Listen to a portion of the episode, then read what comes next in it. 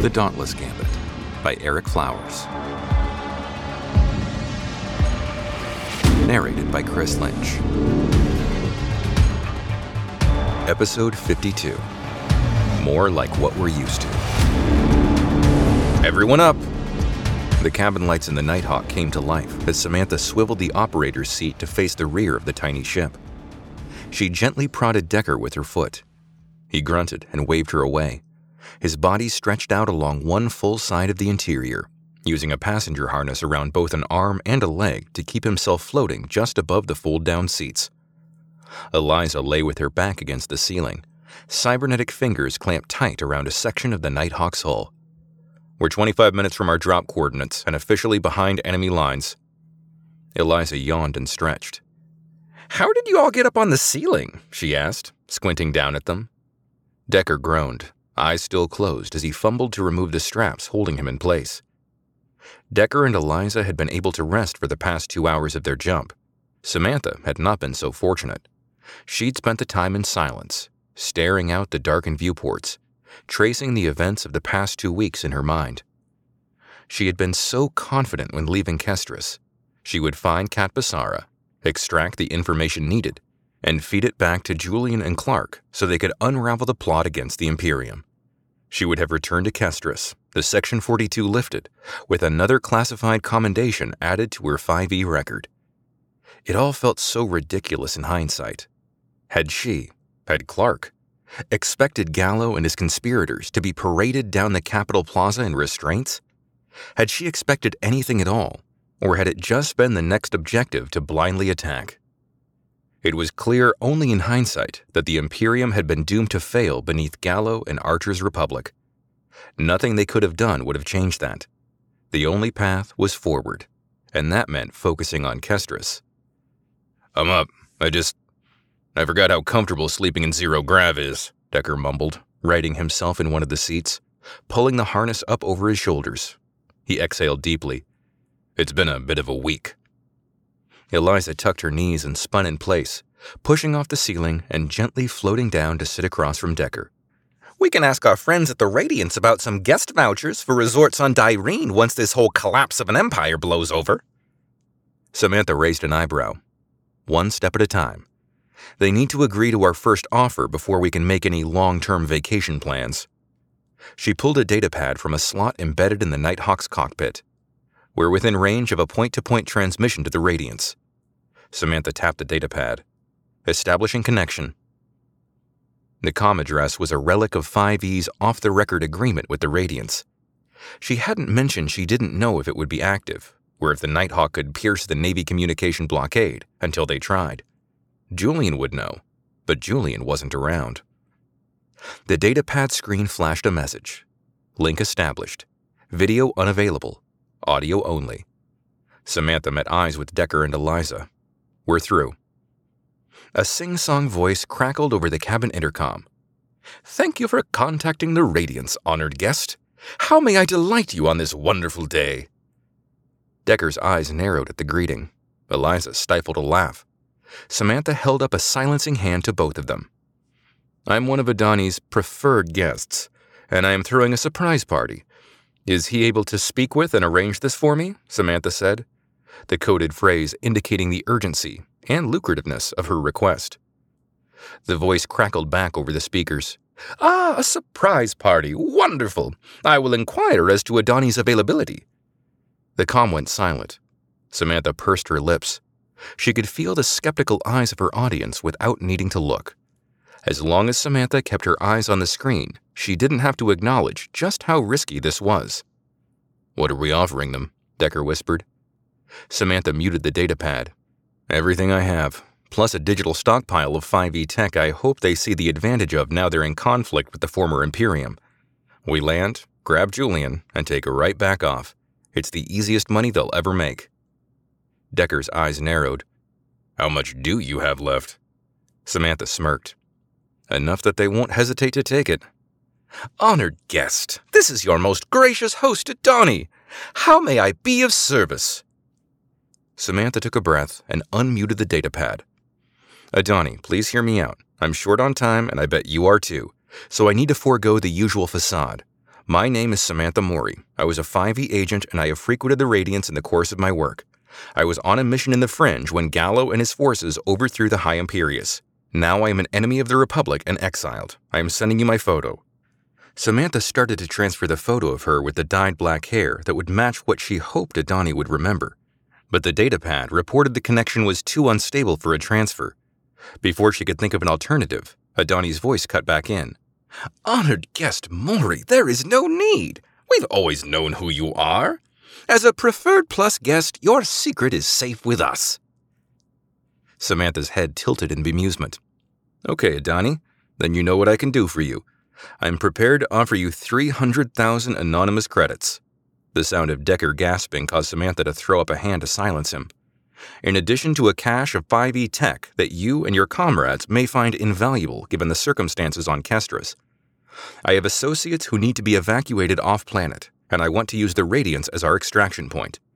I'm in a classified vessel that can slip the blockade, but we need somewhere to rendezvous safely, and the Radiance is the toughest place on Kestris outside of Navy Command.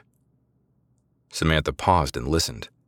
Decker and Eliza both watched in silence. There was no telling how Adani would react. Your proposal is very interesting, Adani's voice cooed over the intercom. A transfer request appeared. Samantha muted the datapad. They're taking the deal, she said. Decker placed a hand on his forehead. 300,000? You just have that? His head fell. Why not just buy a quiet little place somewhere and retire in obscurity? Samantha looked up to Decker. It's the cost of doing business with Dyrene and what it takes to get Julian and Clark out of Kestris. And this was never my money to begin with. It's just another Imperium resource being used back against the Republic, like the Nighthawk, the 5e Tech, and even me. Yeah, Deck. It's a re reappropriation of funds, Eliza murmured. Decker shook his head, mumbling the sum under his breath. Samantha entered the credit transfer and attached the Navy snow inverter algorithm to the message as a preview of the tech she could offer. With a single tap, the offer was away. Another moment of silence passed. Adani's voice came back over the speaker. Honored guest, it is a most fortunate day. One of our rooftop landing pads just became available, even amid the current constraints the Republic military police are placing upon us. I invite you to come rest your weary souls in our rooftop lounge, Adani said. A landing authorization and flight path vector for the Radiance appeared on the datapad. Samantha felt a flutter of excitement, like she hadn't felt since before leaving Kestris the first time. We've got it. Adani's voice came back. Please be advised, honored guest, that conditions on our property are slightly less delightful than normal. I must remind you that while you have been invited to land within our splendid rooftop accommodations, we cannot guarantee your safety anywhere but directly within range of our amenities. Samantha grinned. Understood. I'm sending you a verification code for who we're picking up. Your people on the ground can use it to avoid accidentally sharing your more lethal amenities with him by accident. Wonderful! We await your arrival. The com channel closed. Samantha leaned back in her chair. That's it. We've got an LZ. Now we drop. She nodded down to the straps slung loosely over Decker's shoulder. You're going to want to tighten those. Decker grimaced, pulling the straps tightly. I'm not sure I'll recover from knowing you had 300 thou just sitting around. Samantha swiveled the operator's chair to its forward position. Don't worry, Deck. That's the last of it. If we want any more credits after this, we're going to have to hope Julian has his hands in the purses of more former Imperium enemies. The Nighthawk's navigation display showed 10 minutes to the drop. They'd cut it close with the Radiance, but that was the nature of these missions. Act fast, and don't let second guesses shake your resolve. Samantha turned on the Nighthawk's comm system, speaking directly into Eliza and Decker's ears. We're going in hot, and not just because we're fugitives, Samantha said as she tapped in a series of commands. It'll be a little rough. Uh, elaborate on the little rough part, please, Decker said. Samantha looked back over her shoulder. We're going to do a combat descent. You were in the Navy. You remember dropship training? Like that, but worse. Decker pulled his straps tighter. Just keep those eyes closed tight, soldier, Eliza cackled. Samantha returned her gaze forward. The ship will be set to maximum stealth as far as long range sensors and transmission detection are concerned. But we're still optically visible and will generate a huge heat signature as we burn through the atmosphere. We minimize these risks by getting to the surface as quickly as possible. Decker groaned. So we free fall to the last possible moment and then hit maximum thrusters to brake. I do remember dropship training. Close. Samantha entered the command to start the drop sequence. The Nighthawk is made of materials assembled on an atomic level, capable of withstanding forces and heat that would fold a normal ship in half. Instead of free falling, we'll be accelerating toward the surface. The ship's computers will calculate the last moment we can reverse and brake, and will slow to the atmospheric flight speeds. You mentioned reverse there at the end, Eliza said. Can you explain? Samantha smirked silently to herself. Accelerating at those speeds puts a lot of g forces on us, so we'll be descending to the surface feet up. Since we'll be upside down, I recommend you start telling your sense of balance that Kestris will be above us and we're rising up to it. My stomach may not survive this, Decker said. Samantha waved away the comment. You'll be fine. Being pushed into the seat is a lot better than feeling like the straps are the only thing stopping you from shooting through the ceiling. We're going to be dropping close to the planet, closer than you probably ever dropped before. Even as thin as the atmosphere can be in low orbit, it's not a true vacuum. There is still enough atoms around that there will be a bit of a shock wave when the Nighthawk drops and the jump field pushes them out of the way. Decker uttered a single grunt. I'm guessing a bit is as underemphasized as it sounds. It will all be a distant memory soon, Samantha said. One minute until we sneak past the watchful eye of the Republic.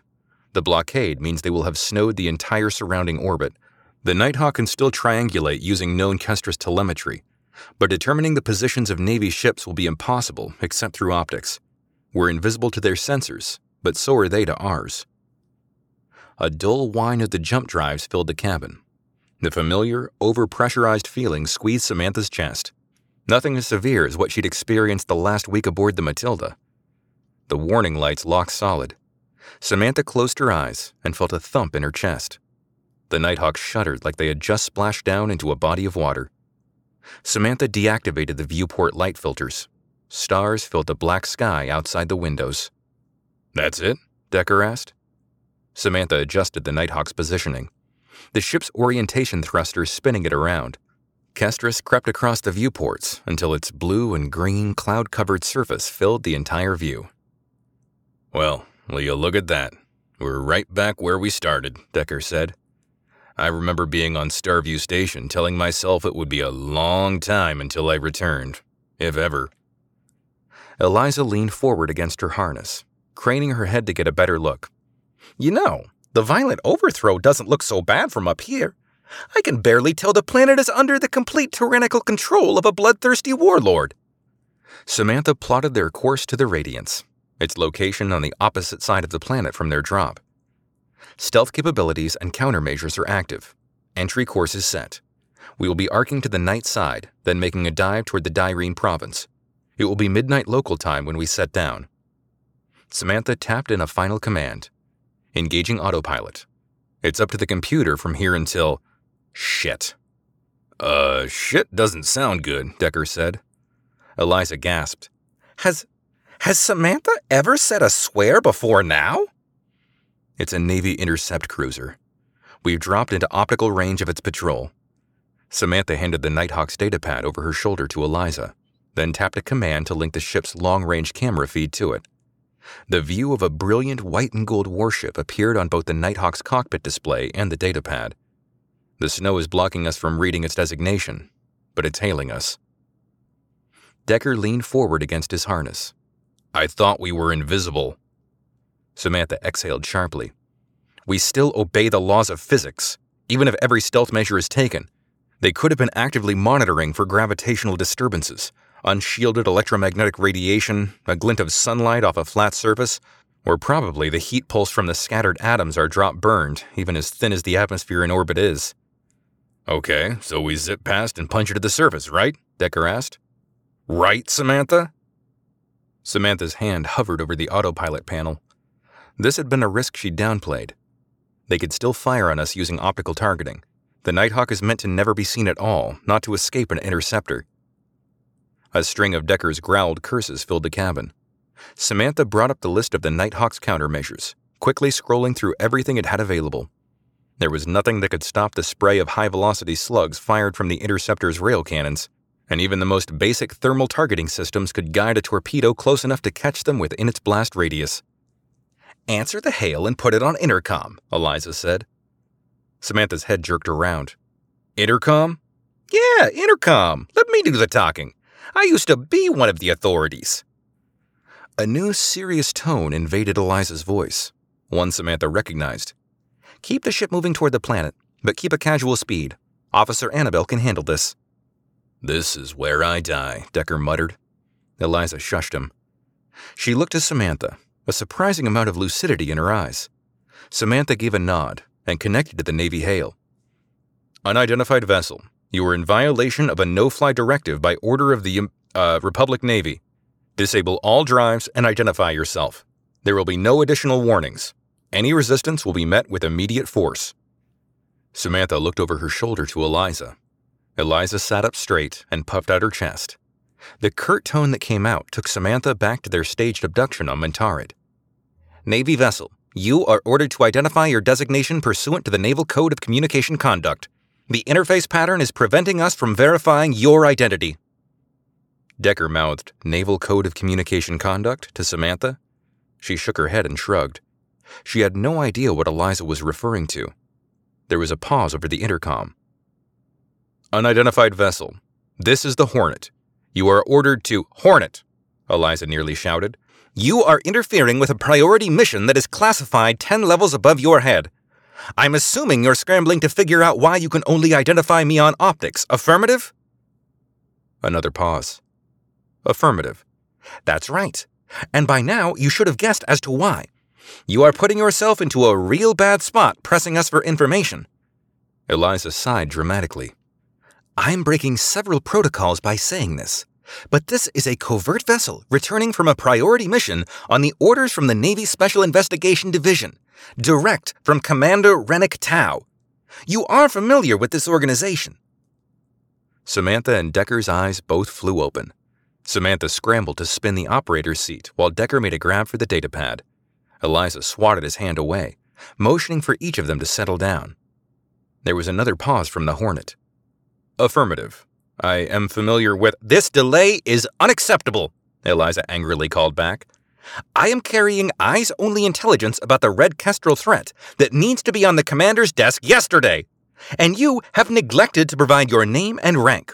I will be needing it for my report. Samantha froze. Eliza looked up at her and winked. Uh, this is Comms Officer Sergeant Iverson. Can you provide? Eliza's face twisted into a mask of incredulous anger. Provide? Sergeant Iverson, I have jeopardized both of our careers, maybe our lives, by even responding to your hail. You have forced a Black Ops spy that reports directly to Commander Tau to break comm silence. And the commander is not forgiving. Some would say a real jerk, even. Do you think that a covert, undetectable Republic spy insertion vessel would just be. Eliza guffawed. Waltzing back into Kestris' orbit trying to sneak past you? Think about it, Sergeant. Were you not given a blockade manifest of all cleared vessels? Another pause. Longer this time. Eliza muted the com channel. They're going to be checking for that. Be ready to hit it. They're going to be making a call down to Renic. You're announcing our arrival to him, Samantha hissed. No, no. Eliza pointed in the general direction of the Hornet. Sergeant Iverson over there is a mid level officer sitting at a console making traffic stops, wondering why he doesn't have the Code of Communication Conduct memorized, or why he was not given a manifest of cleared vessels. He's on a naval warship trained to go into battle, but he's never had to pretend to be the orbital traffic cop. I have. Between the Nighthawk's convincing sensor profile, barking orders at him, and name dropping Renic and his little group, right now Iverson is only thinking, What do I do? What do I do? to keep himself out of the brig for mishandling this situation. Iverson's voice sounded over the intercom. Undesignated RNS vessel. Uh, please maintain position. An escort is being sent to accompany you to the surface. Stand by. Eliza's official voice came back. Stand by! Hornet, you are free to send an escort, but I've got no time to wait. Plot a course to Navy Command in Kestris City. We will rendezvous on the ground and you can verify my story there. She softened her voice. Sergeant, I've been a grunt. I know you're just doing your job. I can let this one slide and keep your name out of my report to the commander. Another pause. Samantha could almost feel Sergeant Iverson's sweating forehead. Uh, affirmative. Proceed on trajectory to Kestris City for rendezvous. Samantha looked at the Hornet's position readout. It had halted its advance. She gave Eliza a wide eyed thumbs up. Eliza raised the datapad. And Sergeant, can you please transmit the interference pattern inverter algorithm? I've been out in the sector fighting for the Republic when the change of ownership happened, and I didn't get the update. I can't see a thing out here. That could have prevented this whole ordeal for you. Samantha, Eliza, and Decker all sat motionless. Samantha felt the familiar rush of pushing a mission right to the edge. Going along with Eliza's plan was dangerous, but no less dangerous than dropping into the middle of a planet under siege by the Republic Navy. The navigation console lit up. He actually sent it, Samantha said, not attempting to contain her surprise. Loading inverter pattern. There they are. She pointed at a large central navigation screen. Ship names, distances, velocities all appeared. The entire Republic fleet was visible to them, including a dot on the screen labeled Terminus. Eliza, I can say this without any doubt. That was the biggest bluff that the sector has ever witnessed, Decker said, his voice low and somber. Let's not waste it, Eliza said, clapping Samantha on the shoulder. Get us to the ground, Officer Merriweather. Decker's eyes narrowed at Samantha. She shrugged, turning back to the operator's console. The Nighthawk's main drive and stabilizers came alive. The press of the inertia built up as the ship accelerated. The turbulence grew as the atmosphere turned to an orange white glow that blocked the viewports. I've altered our course to angle towards Kestris City and then veer hard laterally once we're into cloud cover. It'll extend our trip, but we need to create as much space as we can before the Hornet's optics can see we've given them the slip and they call down to Navy Command. By then, we'll be out of range of optics and be clear. The torrent of atmosphere around them grew, the sound making its way through the Nighthawk's insulated hull. They tore through the invisible detection grid with maximum thrust, the inertia pushing them into their seats. Here we go. We're approaching the roll point, Samantha called out into the com. Close your eyes if you don't want to see the world spin. The Nighthawk flipped over, putting its passengers' feet toward the planet, while the rest of their stomachs struggled to follow along. The vibration and noise continued to deepen, orange light flickering and strobing inside the cabin, the burning atmosphere blocking out any view of the planet. The Nighthawk's braking alert pierced through the rumble as they reached the last chance to reverse their trajectory before gaining too much inertia to stop. Samantha closed her eyes and braced for the impact. The stabilizer drives flared on, blasting kinetic energy toward the planet below. The extreme reduction in speed felt like hitting a solid surface, shaking them in their seats and testing the integrity of the harnesses. Mountains, fields, and forests became visible, the atmosphere no longer burning, but instead creating wispy trails of vapor. An ocean stretched across the horizon off their port side, and dots of light from cities that had passed into dusk could be seen. The Nighthawk slowed to a manageable speed, shifting its stabilizers to atmospheric maneuvering mode. Minimum altitude reached, leveling off, Samantha said, turning in her seat to Decker and Eliza. Welcome to Kestris, folks. This ship is meant for going up and down, not cruising. You'll need to pardon the turbulence from its non aerodynamic design, Samantha said, smirking, then wincing at her attempt at humor. The moment of respite was interrupted as warning lights flashed across the operator's console. Decker's head appeared over her shoulder, squinting down at the console.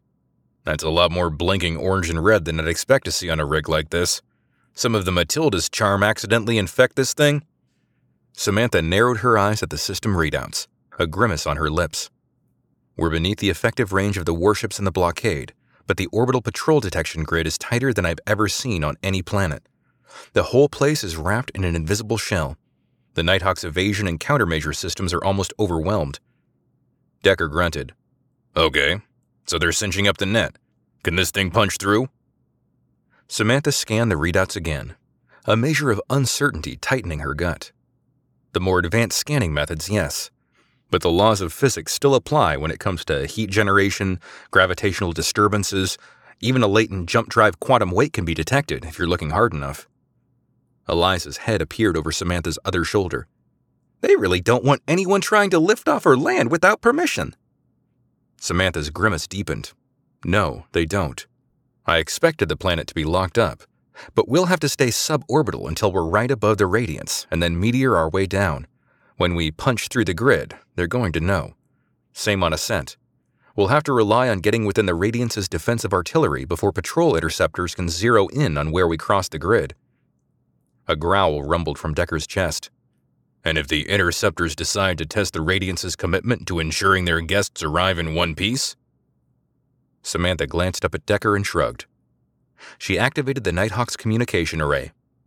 We'll be in range of the point to point beam with Julian soon, though with the amount of jamming going on, I'm not sure how stable of a connection we'll get. The interference noise in the air could drown us. Decker and Eliza each grunted, flopping back into their seats. This is starting to feel a little more like what we're used to, Decker said. Maybe that's a good thing, Deck. Keeps us within our experiential sweet spot, Eliza replied with a dutiful nod. Decker scoffed. Speak for yourself. I'd prefer to avoid a jam instead of needing to be good in one. Samantha returned her view forward, the back and forth of her companions giving her an unfamiliar feeling of camaraderie that conflicted with the anxious feeling constricting her still bruised throat a steady reminder of her disastrous confrontation with Renic on Sonali. She looked down to the navigation display. All Republic military and police craft, satellites, and ground based sensor arrays were visible. The Nighthawk system working at maximum power to keep them all at bay. Lost in that sea of dots on the map was Julian. Samantha took a breath, forcing the anxiety to the back of her mind. The only path was forward. Julian was smart smarter than she was. He would make it. He had to make it. And so did she. Renic stood in the doorway of his office, arms folded leisurely thanks to a steady dose of painkillers, and stared out at the buzz of activity in the Navy Special Investigation Division headquarters. After 5E's dismantlement, the division had taken on much of its clandestine workload. They had also taken ownership of what was OS 9's Indigo investigation, which was meant to hunt for the Red Kestrel collaborators within the former Imperium. Renic smirked at the thought. It looked like the mystery may never be solved, especially after he'd ordered Indigo the lowest, unstaffed position on the division's priority list. Besides, the public had already accepted the official report on Edwin Sevent and how he had been working to undermine the Navy going behind the backs of the defense minister and fleet marshal to work directly with government confederates like former Director Clark, who Renic currently had captive in the White Room several levels below. Clark hadn't officially been implicated in Seven's evil scheme, but Renic was working on a story to add to the official record after he was through with Clark. He would be tough to crack. A few days in the White Room should soften him up enough to confess to what Renic needed. The division floor was filled with new operatives, many of whom were former 5e agents that Renic had known and whose skills he respected. Some had come over before the debut of the Republic, and some just after the siege and Director Clark's unceremonious capture. Renic was glad to take in the ones who could recognize when the battle was over. After passing a mandatory psychological evaluation and loyalty screening, these agents had been offered commensurate positions as operatives in the new division which included a lengthy probation period when they would be monitored every moment of their lives. It was that, or await a trial where they knew they would be found guilty. Most were assigned to compile dossiers on their missing 5e comrades, giving them a chance to show where their new loyalties lay. Some had already slipped through the net, though, Agent Siddig among them.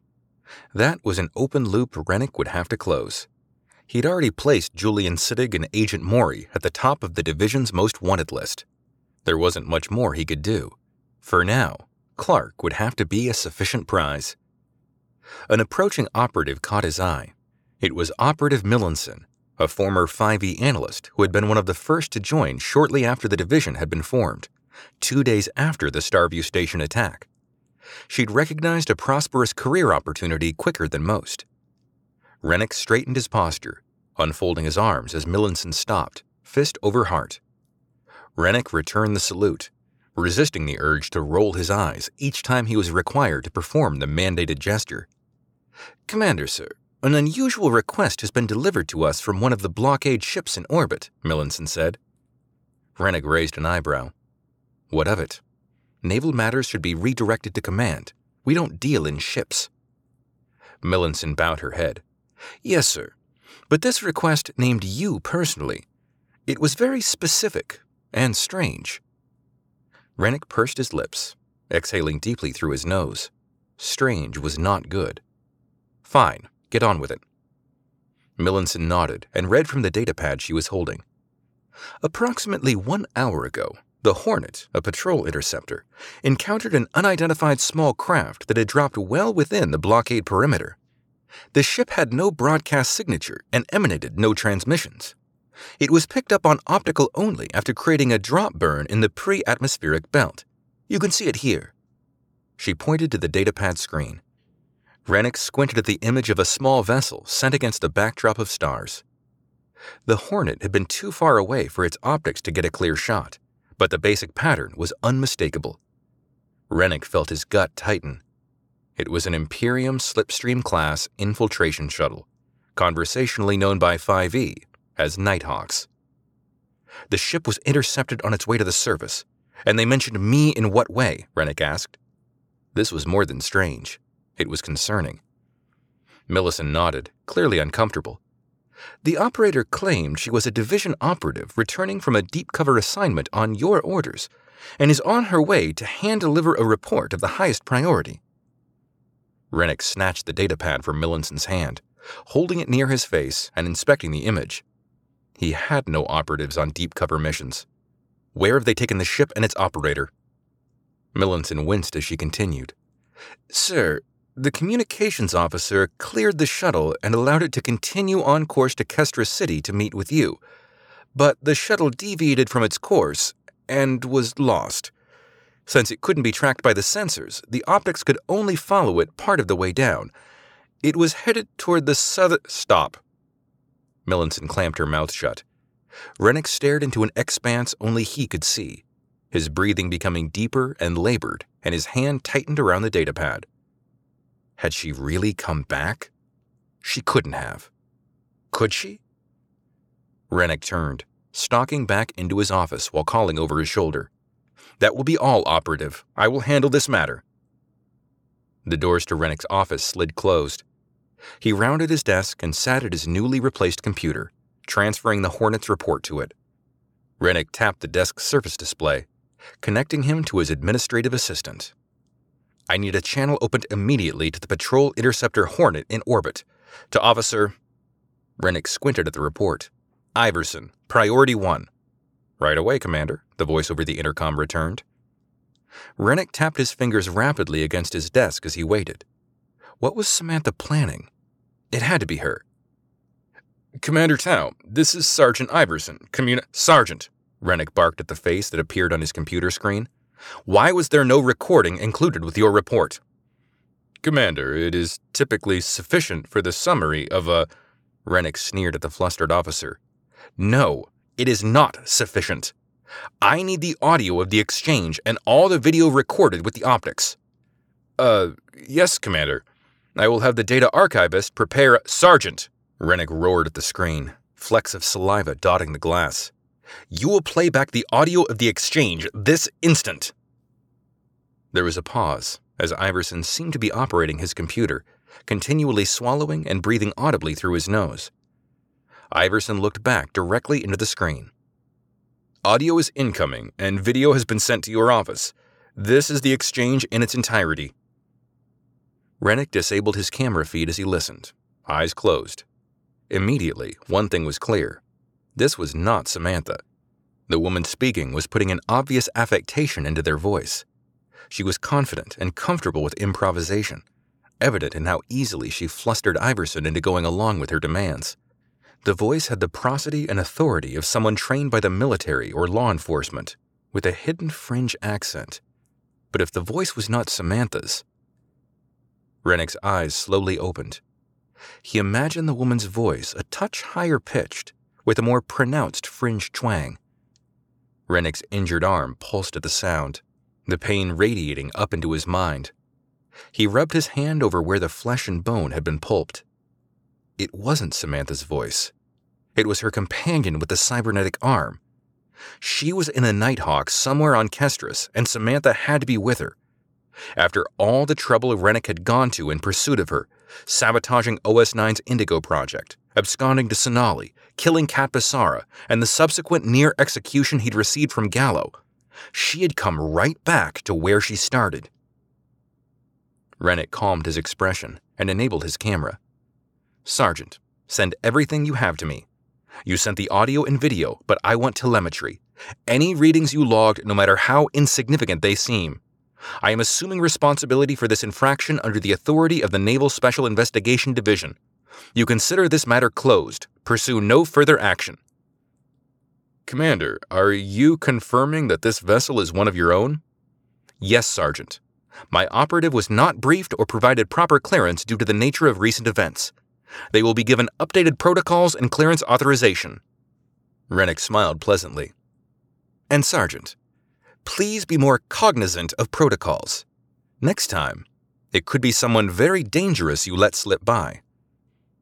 Renic closed the comm window, then pulled up the Nighthawk's telemetry data and optical tracking Iverson immediately sent, overlaying it on a three dimensional image of Kestris. The ship had burned through the atmosphere and careened toward the night side of the southern hemisphere. Its path was a zigzag of avoidance maneuvers around sentries and patrolling aircraft, but the overall trajectory was heading in one direction. He rotated the image of Kestris, placing the last position of the Nighthawk at the top center of the globe, and traced his fingers straight down, noting each city and landmark that passed beneath this predictive path. Using his name to bluff her way past the blockade was clever and incredibly stupid. She had to know he would be alerted. That was why her course veered toward the southern hemisphere. Kestris City was a diversion. Whatever Samantha and the fringe woman, and likely the same Navy deserter who'd been with them on Sonali, were trying to pull, they were trying to do it far away from here. Renic's fingers slid over the Dyrene province, through the untamed mountains and forests that surrounded it and reached a stopping point at an expansive bay that led into the vast southern ocean. Renic smirked. Of course. If he were looking for a safe haven in the heart of enemy territory, it's where he would go. Renic stood, tapping the comm around his wrist as he did. Go ahead, Commander, Kogan's voice sounded. Renic stalked to the wardrobe he kept in his office and pulled it open, sliding aside his spare uniforms and multiple black jackets before grabbing the garment bag hanging at the very end. The one with the 5E taxsuit he had presumed was retired along with his agency career. It appeared that it would accompany him on one more jaunt into the field. Have the ship prepped for an immediate rebound jump to the Radiance Hotel in the Southern Hemisphere. We're going dark. Hey everyone, it's me again, Erik. Thanks for listening to episode 52. It is kind of the prelude to 53 and 54, which is a two part, um, I guess it's the climax of the main storyline where, you know, we're all making our way to the Radiance, and we've got Samantha, Decker, Eliza, Julian, Lee, Renic, even Kogan converging on this final point. Of course, after 54 comes 55 through 60, which is kind of the wrap up of the book, but there's still a lot more excitement and uh, some twists coming in those final five episodes. So the plots might be you know, winding down, but they are nowhere near over. And I've got a lot more uh, that I think you're really going to like. Um, the way the Dauntless Gambit ends is something that I really tried to plan from the start, lead up to, and I hope it's a very satisfying ending that's going to leave room for more story, but also conclude this massive investment in fiction uh, that you've that you've done so far. And if you've been listening along or reading along up until this point, uh, we're at about 900 pages if this were a paperback book or series, and obviously this is the last part of the fourth book in a series, but that's about 900 pages you've experienced uh, of a story so far. So thanks again, and if you've liked the Dauntless Gambit so far, you're going to love the way it ends. Uh, thanks for coming on this journey with me of writing a book and publishing it through a pandemic, you know, twice weekly in podcast chapters as episodes instead of, you know, putting it out all at once. It's it's been a insane amount of work and a journey. So if you're actually hearing this, I appreciate it. And thanks for giving a you know independent new author a try. I hope I've entertained you and stick around because uh, the next six or seven, however many episodes, are going to blow your mind.